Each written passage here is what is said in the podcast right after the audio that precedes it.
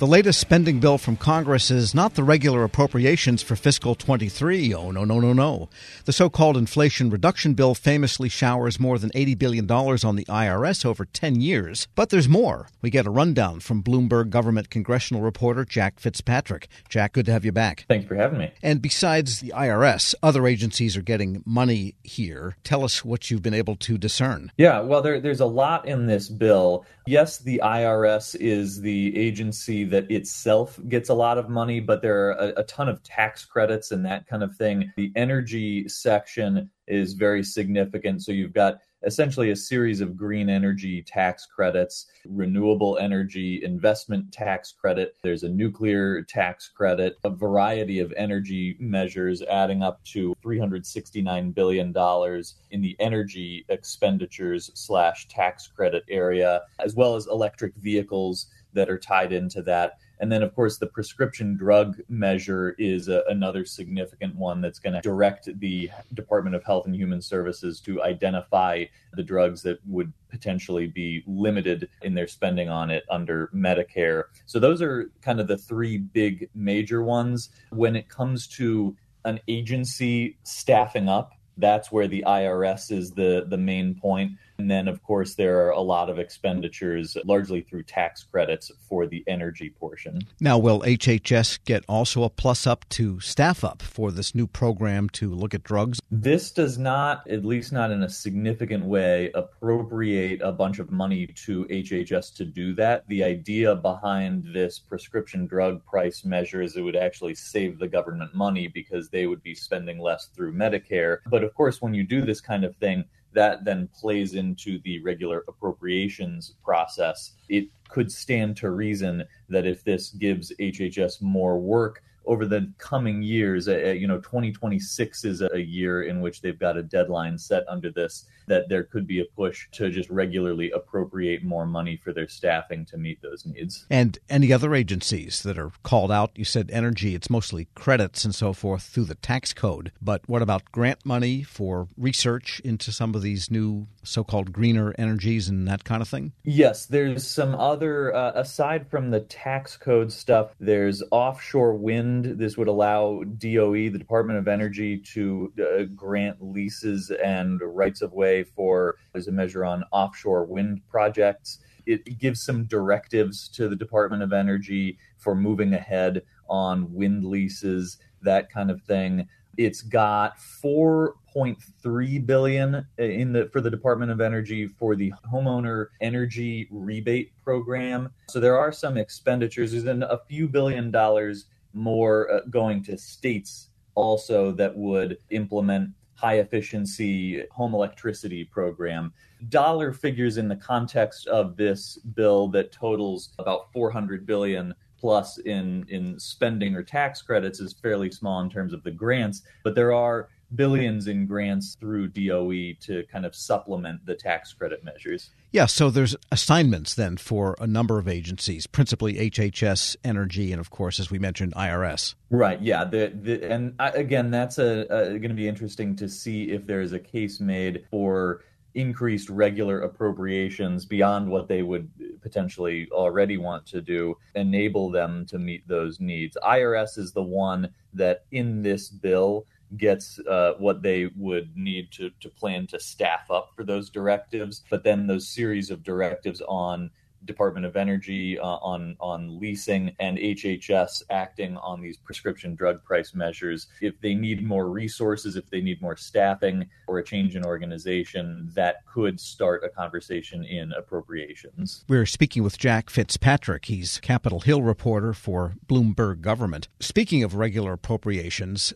the continuing resolution is all but done, all but pretty much signed or signed off by Congress at this point. So those appropriations pursuant to those new programmatic areas aren't going to happen anytime in the next couple of months, then, are they? Right. The idea of it is basically signed off on everybody I've talked to, even well before they left for August recess on appropriations, said, yeah, we're, we're going to rely on a continuing resolution sometime into the lame duck. Their goal would be to come to an agreement on government funding in the lame duck. There's a little bit of pushback actually from some of the conservatives, the Freedom Caucus measures, who are saying, wait, if Republicans are likely to win the House, if not the Senate, why not keep that stopgap going at least into the next Congress and then Republicans would have more votes. So I, I, cannot guarantee they will actually even come to an agreement in the lame duck, depending on the results of the midterms. But they they are certainly going to rely on a stopgap to get past September 30th.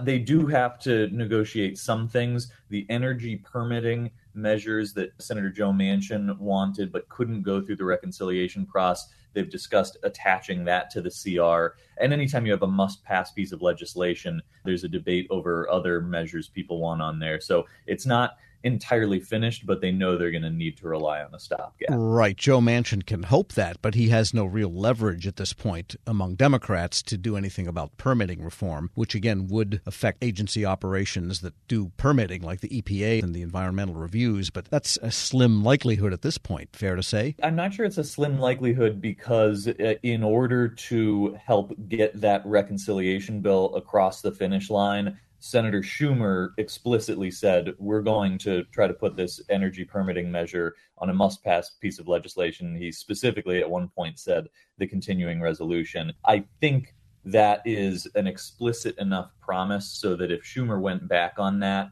it would shake a lot of people's confidence in their ability to negotiate with him. It seems that the Democrats are moving forward on that. Now, keep in mind, you do need 60 votes for a CR. You need a, you need 60 votes for energy permitting measures. Those permitting measures could be the kind of thing a number of Republicans like, but is the well spoiled? Is the well poisoned? Do Republicans want to work with Democrats on any key policy measures is that too risky to attach it to a CR? Do they actually end up agreeing to it? That's, I think, the bigger X factor heading toward late September. Sure. If there's pushback from Republicans who just don't really want to help with the Democratic agenda, even if it's a, a pretty bipartisan measure. And they're all on recess until Labor Day anyway at this point, correct? Yes. And then when they come back around then is when we typically hear about more specifics for what's going on a CR. The anomalies debate is always interesting because as they plan for a CR, especially if they think it could go for a while, if it goes past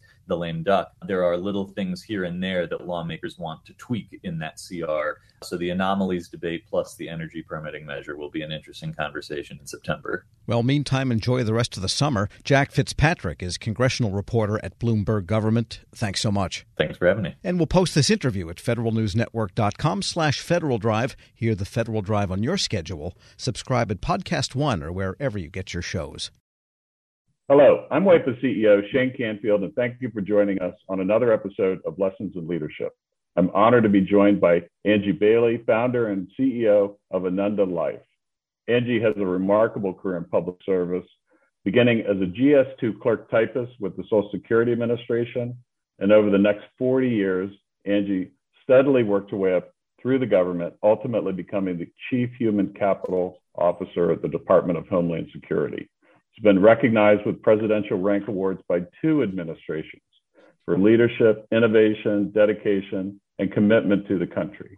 Angie, thank you for joining us. Thank you, Shane. What a pleasure to be here. Angie, you've made quite a name for yourself as a leader in the federal workforce. Who was the first person you remember looking up to as a leader, and what about them inspired you? You know, I often think about this because, you know, sometimes we think of the people that we look up to the most as being somebody that throughout our career has you know been at the highest levels and all.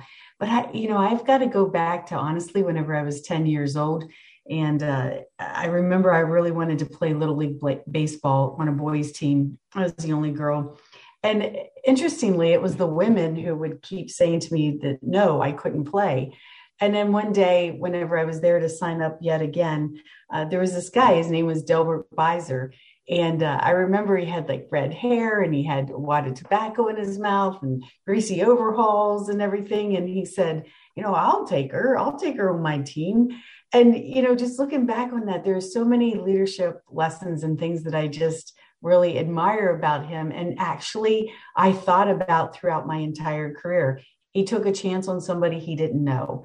He um, put aside whatever conscious or unconscious biases that he might have had about having a girl on a team. He treated me the same.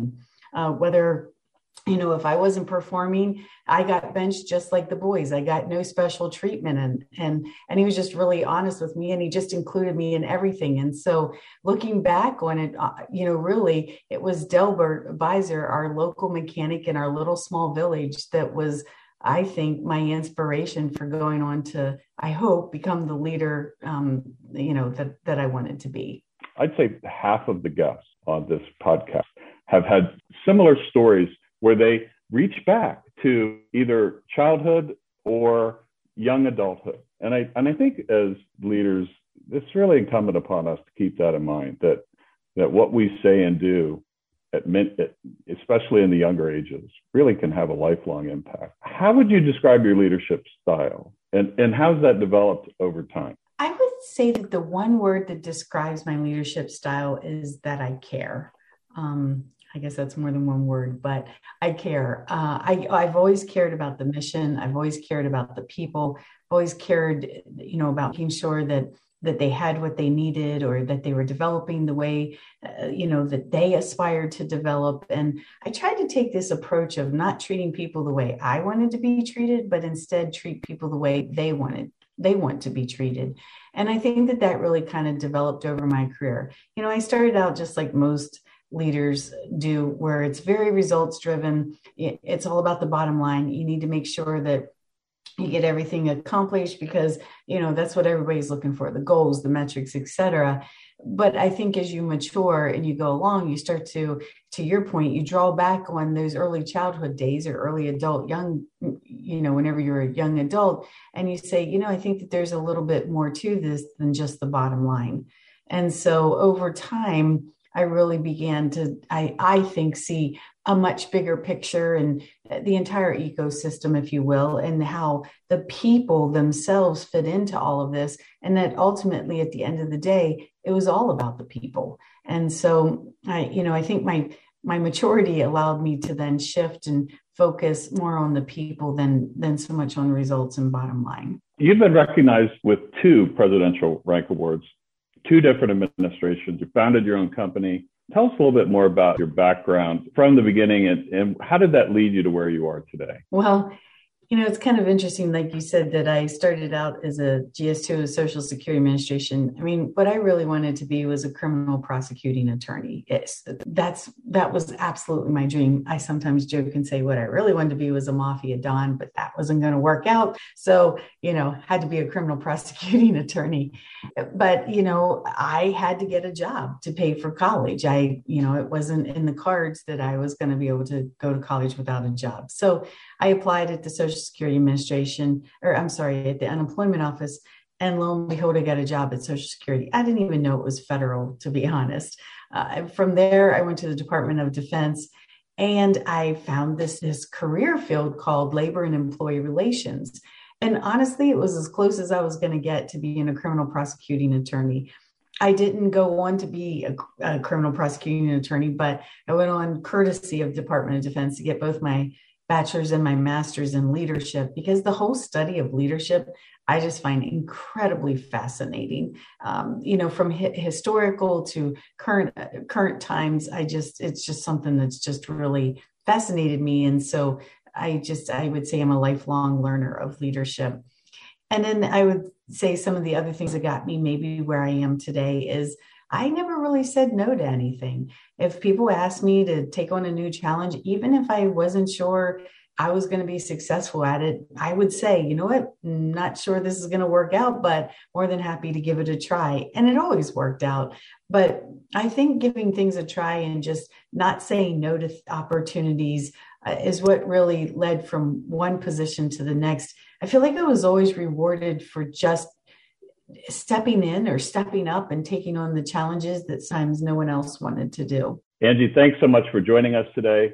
Oh, thank you, Shane. It's such a pleasure. I, I really appreciate you giving me this opportunity. Thank you. This has been the Lessons in Leadership podcast. I'm CEO of WEPA, Shane Canfield. Looking forward to talking to you next time. Reconnect with a carpool or vanpool. Even if you're commuting just a few days a week, Commuter Connections can match you with others that live and work near or at the same place as you. Prefer taking the bus or train? There's never been a better time to reconnect with transit. Plus, you have the added comfort of knowing Guaranteed Ride Home is there for any unexpected emergency for free. For more options, visit commuterconnections.org or call 1 800 745 RIDE. Some restrictions apply.